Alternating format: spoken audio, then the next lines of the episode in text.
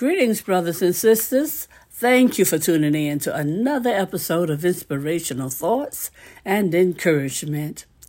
Today's scripture comes from 2 Corinthians, 5th chapter, and the 7th verse.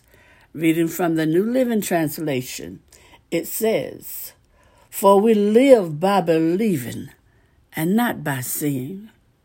You also know it as, For we walk by faith, not by sight. Amen.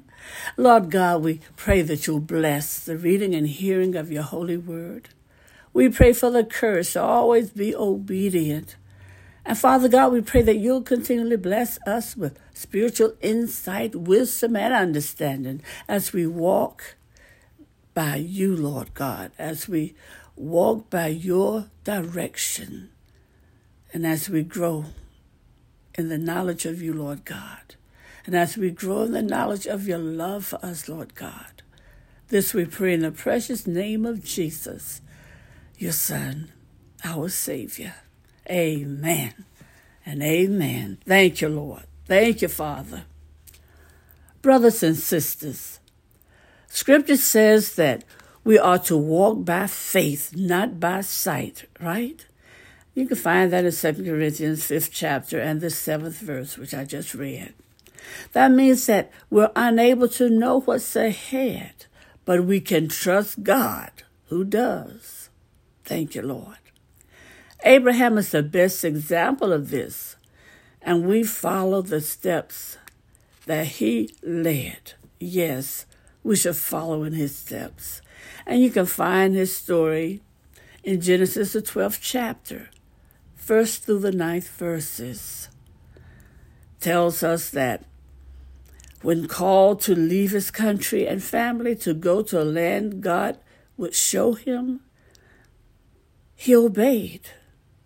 And in Hebrews 11th chapter, in the 8th verse, adds, he left not knowing where he was going. Brothers and sisters, that's basically a short description of the Christian life, right? Each day we face the unknown, but we trust the Lord to guide us. And since we don't know the particulars, our walk with God can seem confusing. That's when we are tempted to rely on our own feelings, our own viewpoints, and our own reasonings.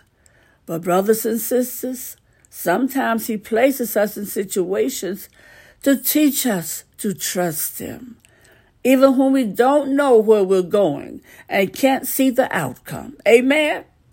The Lord wants us to lay down our own ways of figuring out things and to walk by faith. Yes, that may sound risky, but it's absolutely reasonable when the one leading us has complete knowledge of the future and the power to direct all events to achieve His good purposes in our life. Amen. Oh, thank you, Lord. Thank you.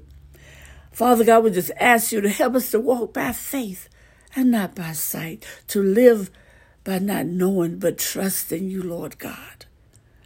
And brothers and sisters, when you do, you'll have a blessed journey, you'll have a blessed life, and you'll be a blessing to others, which is what God wants us to be a blessing. Amen. And have a blessed day.